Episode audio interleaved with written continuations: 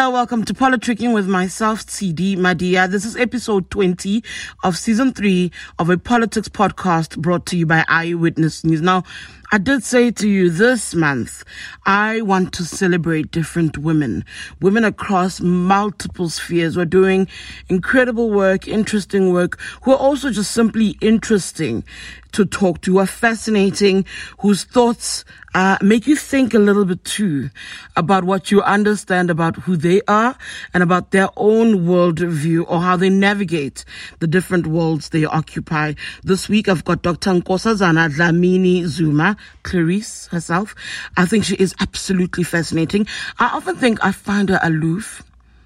Today kind of proves me wrong. I think today I feel slightly differently. And I think if you're listening, you'll also go through very different emotions about her or myself in this engagement. But I think I enjoyed it. Take a listen.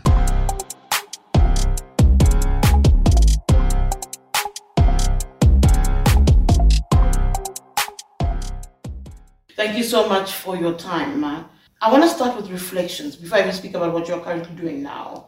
You've in essence served this country, served this government as far back as the dawn of democracy. When you look back at who and what we are, or you look back on your own career, what comes to mind? Well, lots of things come to mind. I mean, we'll take the whole afternoon. Let's give it a summary. Let's try a summary. I would give you the whole afternoon, but we don't have that kind of time. Well, let me say, if we start with maybe we should start just before the dawn of democracy, since I'm in this department. If you recall, maybe you were too young to recall, when there were negotiations at Kempton Park. The CODESA talks. The women were not part of them initially. Then we complained that we were not part of the negotiations. Then they said there must be a gender advisory committee, which would sit in one corner. They will negotiate and then send things to us. Then we must say whether they are gender sensitive or not. So when we were sitting there before they sent anything to us, I happened to be one of the members of that gender advisory committee. We asked ourselves the question, what are we doing here? The negotiations are somewhere. An advisory board advice you take or reject. So there's no reason for us to be here. Then we said, no, we don't want to be here. We want to be in the negotiations. On the table with everyone else. So then we went back to our political parties. I was coming from the ANC. We said to the ANC, please, we want women on the negotiating table, not in the advisory board, the committee. And they said, okay, we'll talk to the other parties. They came back and said, the other parties said, women, what do they know about negotiations? We don't have the women that can sit and negotiate. So we said, fair enough. Each party is supposed to have 4 main negotiators. So those who have women will have 2 male negotiators and 2 female. Those who don't have will have 2 only, the 2 men. So, because they don't have the women. So they went back to negotiate that. Eventually, it wasn't clear whether they are going to agree. It was at a time, we took a chance at the time when the negotiations had stopped because of the Boipatong massacre. Boipatong massacre, yes. Yes. So we then said, if women are not there, we are going to go and sit in there. You kill us or you allow us in. So, as the day for the negotiations was coming, then we mobilized women from across the country. And when they realized that women were now taking trains and buses from Cape Town and from all over to come to sit in, they then agreed. So we then... You forced their hand. We then used that as a celebration that we were now going to be in the negotiations. So I wasn't part of the negotiating team, but... You found your way to where you needed to be? No, I didn't, because I was working, so I couldn't be full-time. Oh, okay. Yeah, okay. But at least the women were now allowed. Mm. I'm just taking you back there because sometimes we forget that everything that women want is a struggle. And if we're not organized, not united, not independent, we may not always get what we want. But if we're organized and united about something, we will get what we want. Even the parties that said they didn't have women, they found them. But also before then, we had formed what we called the Women's Coalition and got to do a charter for women, because we said we may belong to different political parties, but we have a lot in common as women, irrespective of the political party that you come from. So that assisted us even in the negotiations to get a constitution that at least says there must be equality, non-sexist South Africa, and so on. So I wanted to just take you back there.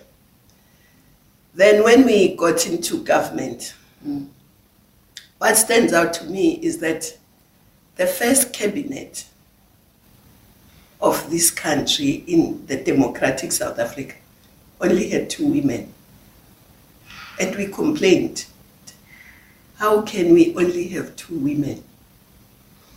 Then Tata, the president, then was President Nelson Mandela, promised that whenever there's an opening, he'll bring in women. And of course, we have been struggling, one, to get women to be properly represented, because I think what stands out for me when it comes to women, I'll come to other issues, when it comes to women is that women, in my view, must be in every area of human endeavor. They must participate in equally.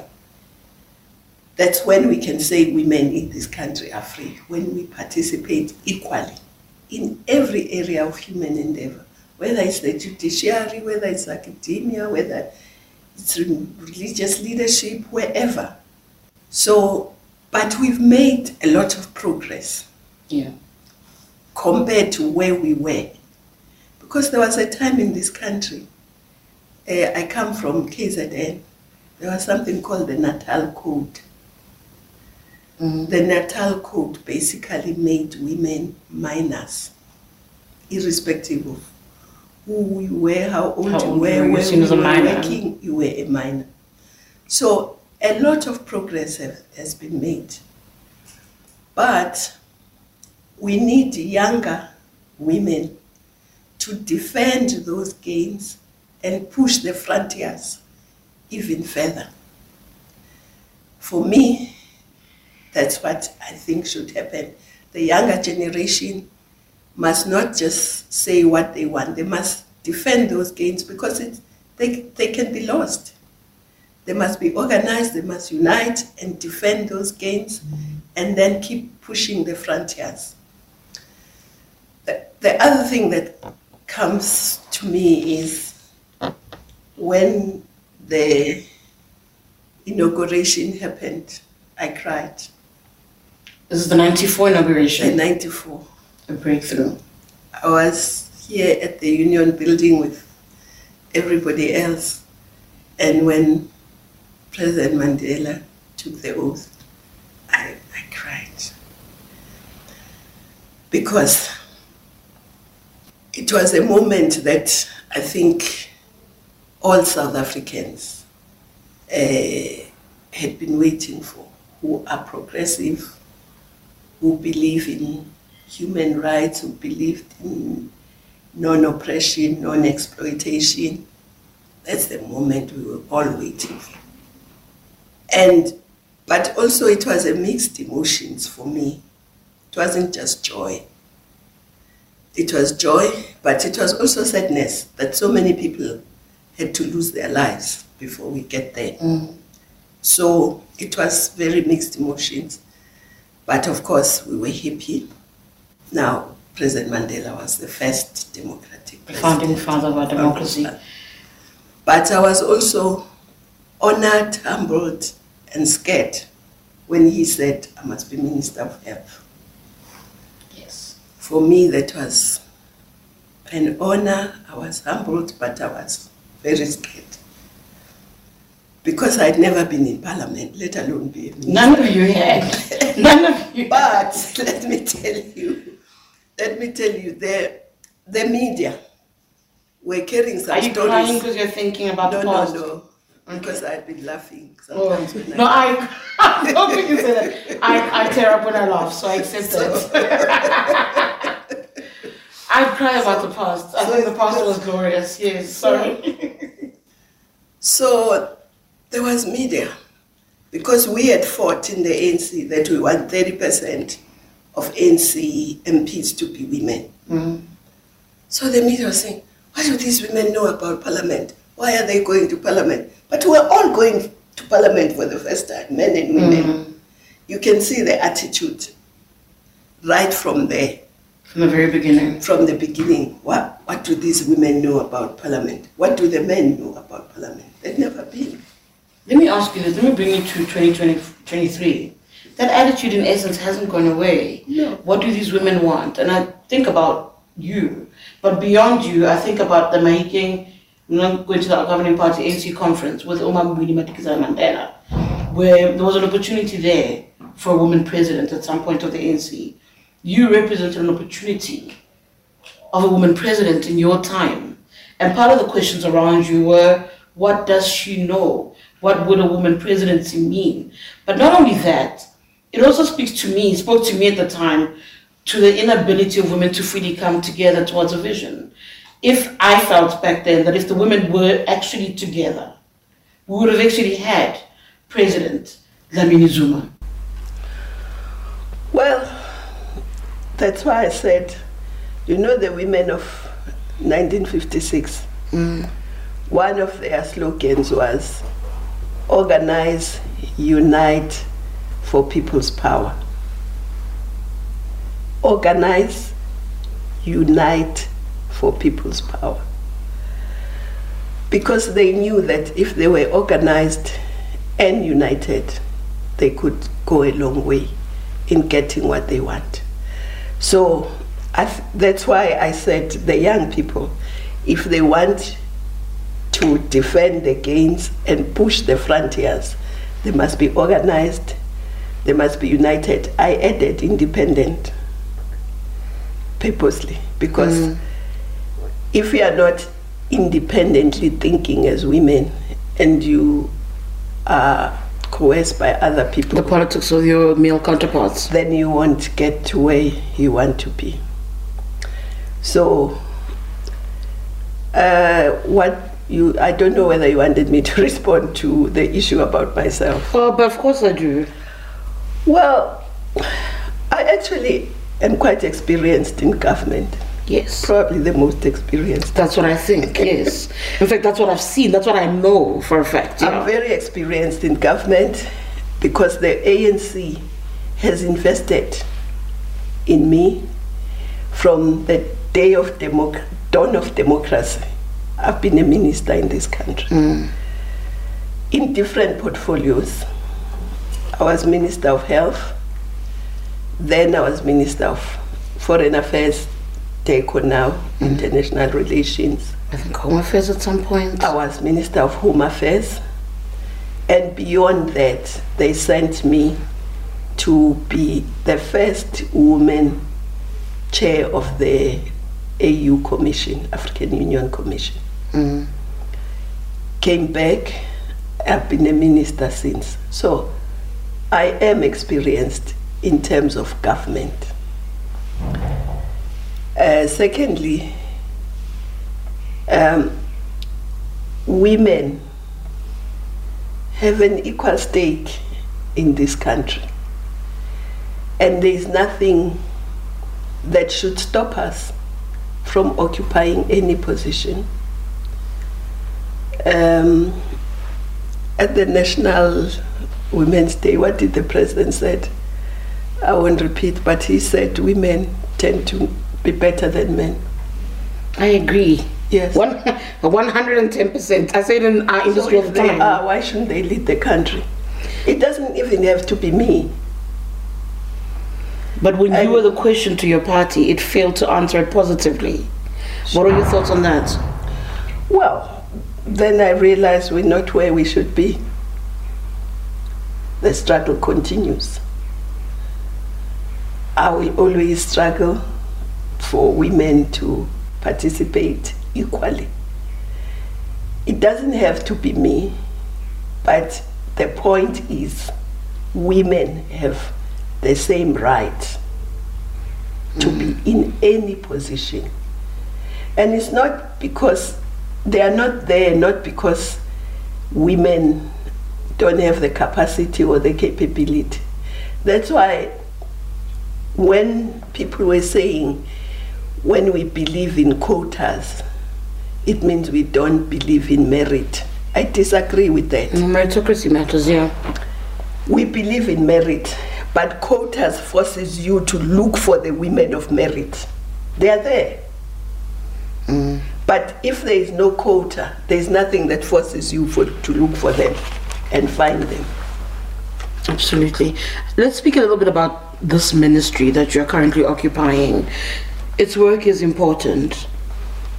On the ground, South African women will tell you that, and I'm speaking specifically around gender-based violence, South African women will tell you that, yes, we are hearing of a government that pushes legislation, fast-track legislation in order to help, but we really remain as vulnerable as we were yesterday.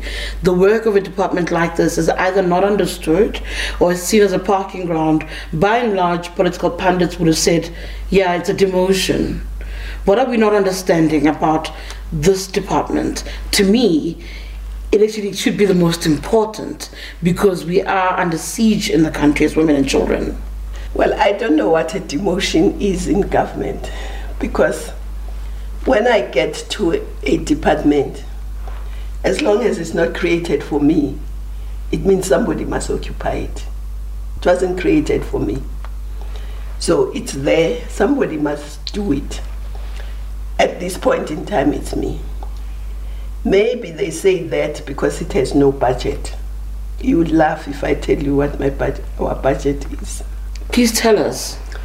Well, we get about R1 billion. 700 plus of that were asked to give to the NYDA. Oh, you get it's a very tiny budget. Yeah. What a post office. We take 700 plus to the DA. We take 90 plus to the Gender Commission. We remain up with about 200. We compensate employees, and we remain with 76 million to do everything.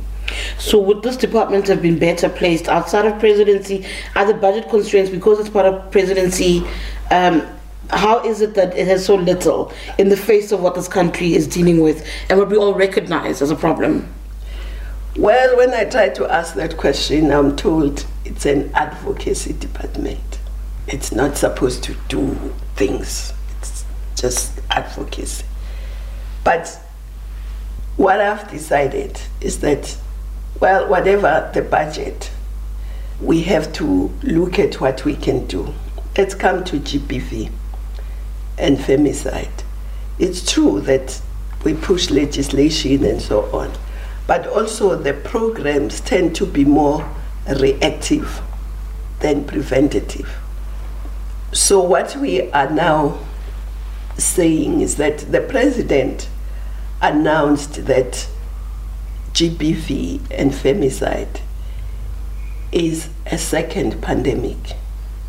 So we're saying now to government, let's treat it as a second pandemic.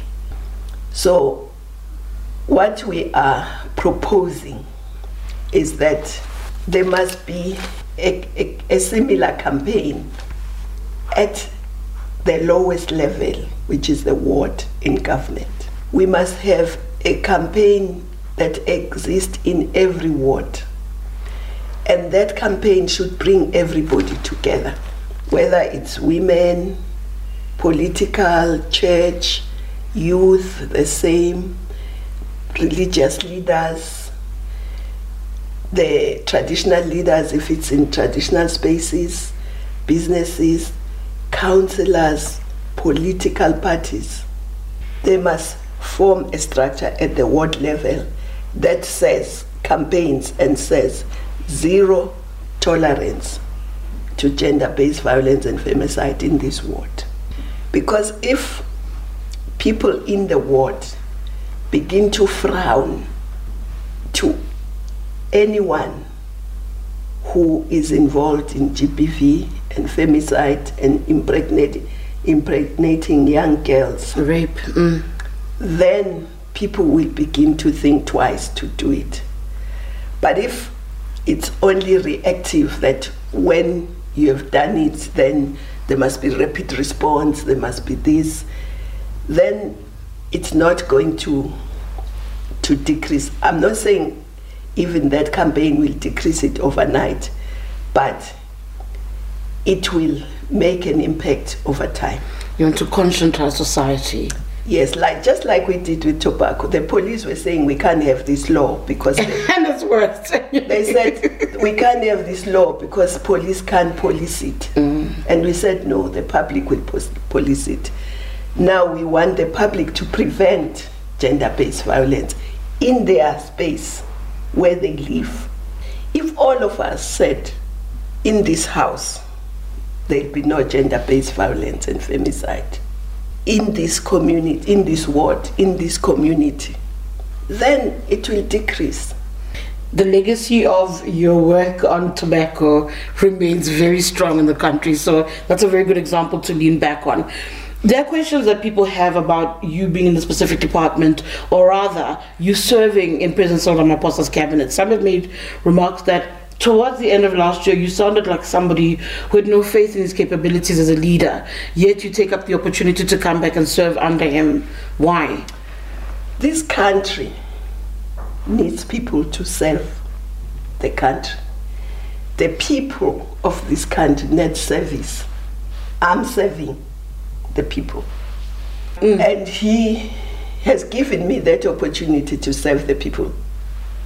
I'm not serving him. He has appointed me to serve the people, and that's what I'm doing. Do you regret standing up in Parliament last year calling for the report on the Palapala matter to be adopted in Parliament? Do you regret that decision?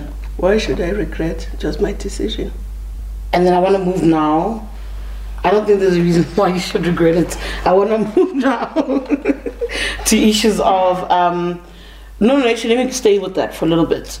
Are there no concerns of repercussions on the ANC's part? There was a period where it said it wanted to take action against those who defied the organization in that moment, because there was a decision, a party line that was due to be followed. Well, ask the people who are leading the ANC who said that. I didn't say it. Are you not worried that there might be repercussions on your end? Well, if you take a decision and you believe that you are right and your conscience is clear about it, you would be willing to take whatever comes. So you stand firm. I want to speak about local government. That is part of your background. You serve the country in that space. When you watch what happens in areas like Gauteng, for instance, when you see the metros in Gauteng, what comes to mind, Minister? Well, to be honest, I feel sad about it. But when I came, the metros were not, they were in coalition, I think, since 2016. Yes, they were. Since 2016. But what I regret, and I don't like about that department, is that people expect you to do things, but you have no authority to do them. I have no authority to go to, when you are in that department, you have no authority to go to a metro or a municipality and say, no, you are wrong, do this, don't do this, because it's a different sphere of government. Yes. And I wish we had that authority. I think it would work better. But also, I'll repeat this because I've said it even. You see, in the local government space, we have two structures. We have the administration, mm-hmm. and you have the council, which is the political space, yes. Then on the side, you have business, right? So an ideal municipality should be, if I were to illustrate, should be like a fried egg. Okay. Where you have the white, you have the yellow, they are together, but they are distinct. They are not mixed up. So you have the council, you have the administration, they are working together. And you have business on the side. But what happens in many municipalities, which causes problems, you don't see that fried egg. You see an omelette. So there's a mixed match, even though by the rules, there should be a separation. Yes. You see an omelette, you don't know who's administration, who's a council member. Sometimes it's a vegetable omelette because the business is inside there as well. How do we rectify that? That is the problem. How do we rectify it? Well, it has to be rectified by all of us. Political parties must rein in the members to make sure that they don't get involved in the supply chain issues. The administration must keep to the rules, the MFMA, and the business must also keep to the rules. But also the way councillors are elected, sometimes you find that business will support this one because they think if this one comes in, they will be able to advance their cause and their interests. So I think if we were to really get municipalities to be like a fried egg and vegetables on the side, then it would work, because then the council will oversee the administration. The administration will do its work guided by the MFMA, and business will then apply. I'll illustrate what I'm saying practically. Mm. There is a municipality I went to, right? In fact, I was still at DPME when we went to Northwest. It was the municipality there we visited. And we called a meeting of the councillors, the administration, the business, and other stakeholders. And the administration told us in front of everybody that here we just get codes from the councillors. And they say, here are the three codes. You don't even know whether it's one company just with three different names. Yeah. And then we're told we must appoint. We appoint. We don't get invoices from the suppliers, providers. Yeah. We get invoices from the councillors. That's how broken That's how broken our country is. That's how broken municipalities are. Well, not all, but I'm just illustrating what you've seen. Yes. Then we get an invoice and we have to then pay, which shouldn't be the case. So sometimes when that happens, obviously there'll be problems in the municipality. Service delivery won't be in place. People will be demonstrating, burning things in the street, and they will not vote for that party in the next election. So I think we really need, and I think everybody is trying to rectify that. So let me ask first your thoughts about that attempt, at least with government at the helm, to get parties to rise and to be alive to the idea of coalitions and how to better manage coalitions to the benefit of the people. We're coming from local government.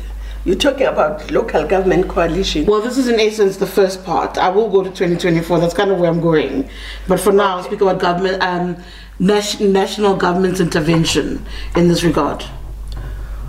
Well, I think coalitions work and don't work depends on the parties that are in place and what their objectives are about their own municipality. Where coalitions work, people must have a common desire to see the municipality work, to see service delivered to the communities that put them there. And I think when they have a common desire, they will be able to work. But if they have different objectives and they don't care about the people and it's about them, then they won't work. But if they all say it's about the people, how do we make it work so that we deliver services to the people we serve? Mm. Then it will work. Minister, have you heard of anything called the Moonshot Pact? Moonshot Pact. The Moonshot Pact. I saw it in the media. What are your thoughts about that? Hearing parties, opposition parties, wanting to come together. And funny enough, we spoke about the CODESA talks. You took me back to CODESA. They want to have something like a CODESA this week in order to set the country on a different pathway. What are your thoughts? I mean, they have gone all the way to picking Empress Palace, which is where the CODESA talks took place. Well, I come from the governing party. They are called the opposition. So they are duty. They're doing their job. They are opposing. So we should just try and do the right thing as the governing party. They will always oppose. They will always oppose. It's That's why they're called the opposition. It's their job. Are you worried about the ANC's prospects in 2024? Well, of course, every election brings some anxiety about whether you're going to do well or not. And obviously, as the ANC, we should be trying to put our best foot forward in terms of delivering services to the electorate. We should be trying to be real servants of the people so that they could see that we are serving them. And that way we can ensure that they trust us and they give us another opportunity. Because if we show our best foot forward, if we show all of us who are in positions to serve the people, we show that we are real servants of the people, then we should have the opportunity to, we will have an opportunity to win. Okay, for me, it's in our hands. It's what we do. It's up to the NCU, its own futures in its own hands. I am trying to round off. I'm trying to touch a few things that I think I really want to get your thoughts on. What does the ANC do to regain lost trust? It's lost a lot of trust over the years. Are there simple wins from your eyes? And I think you've kind of alluded to it now. It's serving the people. But what else can the ANC do? Well, first of all, we sometimes we've allowed a distance between us and the people. So I think that distance should be closed. We should not be spending too much time talking to ourselves. We should be out there doing what we should be doing. And we should have conversations with the people. You know, earlier on, we had something called the listening campaign. It was in the 90s. We used to because I'm like, I've done an ANC of a listening campaign. We used listening to campaign, have what we called listening campaigns, where we actually, instead of talking to the people, we actually listened to them. What do you think we've done wrong? How do you think we can correct what you see as wrong? And I think if we do that, listening to the people and accepting where we've done wrong, that yes, we've done wrong, we're not perfect, but we are willing to change, while willing to correct our mistakes. I think the people will understand us, as long as we're genuinely willing to change, and we are changing. That's the key, being genuine. You currently have a Secretary General who doesn't think twice, I think, about calling out deployees of the ANC who are serving government for failing to do their jobs. We've seen it happen, at least with the Public Enterprises Minister saying, if you don't move on ABCD, we will remove you. What are your sentiments about having somebody in that position publicly scolding deployees who are not coming to the party? I don't recall, at least in my time as a journalist, the engine of the organization being like that, that upfront, that direct, and that bold in dealing with ANC deployees in government? Well, I think we are deployees, as you say. We are deployed by the ANC. The ANC can call us out, but I hope that before they call you out in public, they sit you down and talk to you. So I have no problem in being called out, but I'm just hoping that before they call you out in public, they can sit down with you, show you where you are wrong, and show you how you can improve. Extend a little bit of courtesy before a public outing. So I don't know, because I can't really respond to that specific, because I don't know what had happened, whether there'd been a conversation or what, I don't know. I suspect there was no conversation because the statement followed later. I want to look at your home province quickly. I am trying to round off. Again, there's just a few things I want to get your thoughts on. KwaZulu-Natal, very much like Gauteng, is likely to go into coalitions if the ANC doesn't do what it ought to do well. But part of what you're hearing is a lot of parties or those who worked with the ANC in KZN complaining about dealing with what they feel is an arrogant provincial executive committee. They feel that it suffers from hubris. There's just a lot of arguments around dealing with the leadership there, and to some within the ANC that is concerning, because that could lead actually to the ANC losing KZN. A lot of work was done to win over KZN. When you look at your home province, what are your thoughts about the leadership there, what ought to be done, and the way forward? Well, I think one of the things that I think they are trying to do, they've called on some of the people who have served before, who are more experienced. They've called them into Council of Elders, for lack of a better word, and they want to work with them, and they want that council to guide them where they need guidance, and to also give them ideas. So I think, for me, that is a good move, because they are now not going to be just working alone, but they are going to be working with other people who have been on that road before. In Zulu, there is a saying which says, Indlela ibuzwa kwabaphambili. Ngiyayazi leyo, yes, very much so. Right. So I think that's what they are now trying to do, ukuthi babuze indlela kwabaphambili. The ones who are ahead of you to give you guidance. The chair of that council is Comrade Weli Simcuno. So I think that's a good move on their part. Okay.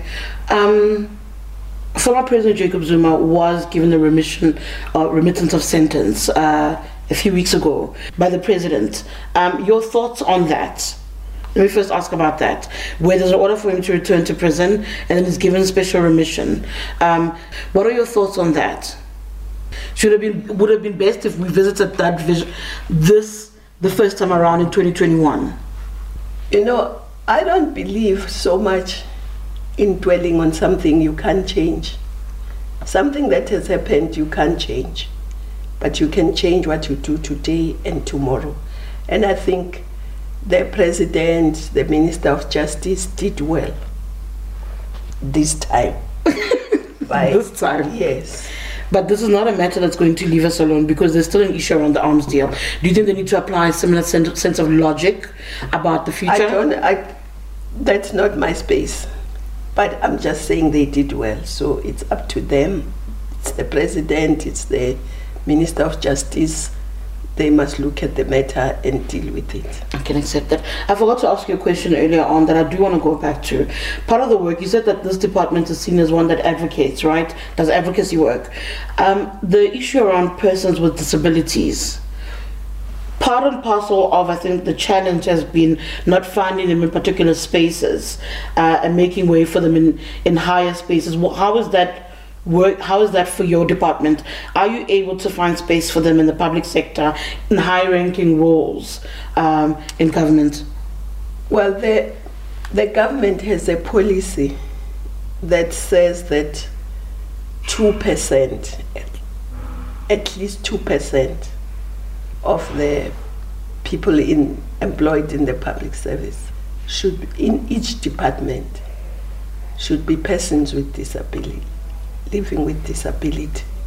So what we are doing is to check as an advocacy department whether that is happening, and where it's not happening, to check what are the constraints, because sometimes people say, well, they don't apply, but maybe we should find a way sometimes of looking out for them. Because if they don't apply, of course they won't be employed. But maybe we should find ways and means of looking out for them, so that if there are opportunities, they can also take those opportunities. But we should also make it easy for them, not only in the public service, but also the private sector, civil society. Everywhere we should make it easy for them, their mobility, assistance when they are working in spaces, because sometimes they need ramps, and if a building doesn't have a ramp and you have a wheelchair, it becomes a problem. You need to be able to have a guide if you are blind and so on. So it's important, and that's why it's important also now that the sign language is a 12th language, official language of the country. Even ourselves, we must find ways of trying to learn, so that at least we can make basic conversations, even if we don't have an interpreter at hand. But we must also make sure that interpreters are available, but we must all just try and learn. Do better. Yes. I keep saying I'm done. I am really done. The BRICS Summit is coming up. There's a two-pronged question I need to ask you there. On the first part, I know you spoke at the BRICS Youth Summit, and you spoke very, I think, loudly, boldly about the importance of guarding against imperialism for this coming this generation of young people. The other part of the question is, what do you want BRICS countries to think about when it comes to the different communities that you've been dealing with and trying to assist? Well, obviously, BRICS countries, like every country, have women, they have youth, they have persons with disability. And if we are looking at a just society, there must be justice for all of them. They must enjoy equal rights in every country. So with youth, we must make sure that youth are healthy and are skilled. Then we must make sure that they have access to finance, they have access to opportunities of being entrepreneurs if they want to be entrepreneurs, of jobs where they are skilled to do those jobs. If they want to be in small business, we must facilitate that for them. And actually, the economy must be driven by young people. They innovate, they are creative. We have lots of talent in the creative industry.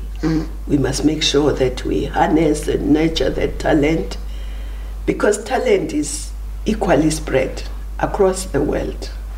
Whether you take 100 French kids, 100 American kids, British, Russian, South Africans, Swazis, Burundians, or whoever. The talent will be evenly spread. It's what you do with that talent, how you develop and nurture that talent. And then the issue of guarding against imperialism and how that remains important. South Africa, I think, is caught in the battle between the US and the Russians and this and the Chinese.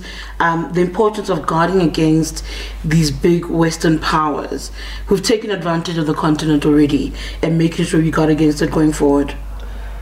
Well, I think we should work within BRICS countries also to create a kind of new world multilateralism,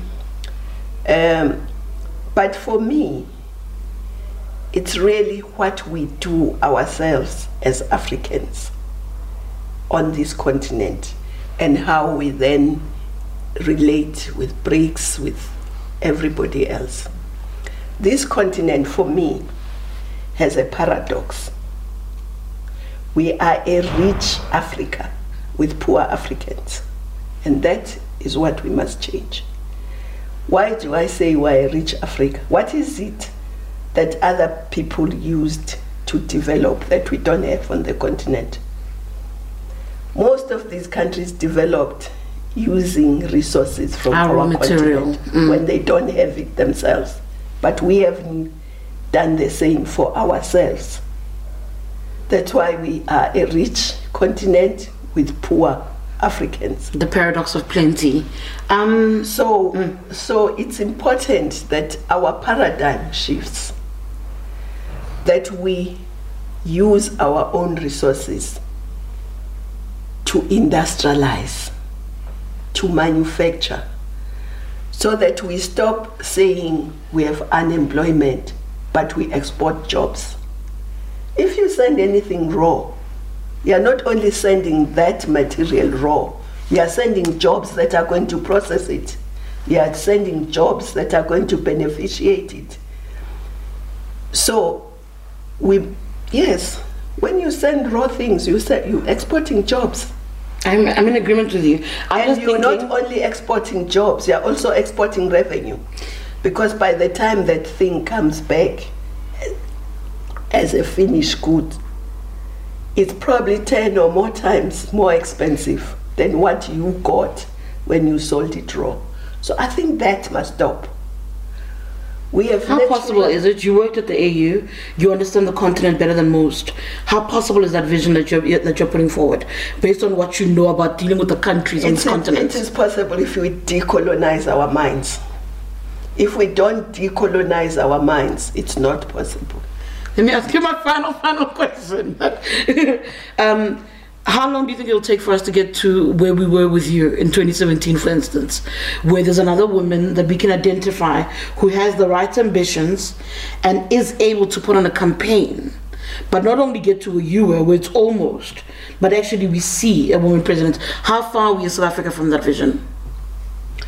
It depends whether, first of all, talking about my own party, whether we are willing to look at the candidate and not at at the money that somebody gives us. Thank you. I think she's done with me. Thank you so much, Doctor.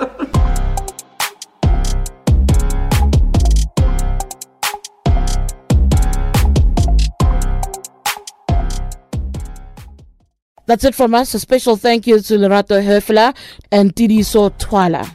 For Eyewitness News, my name is Tshidi Madia.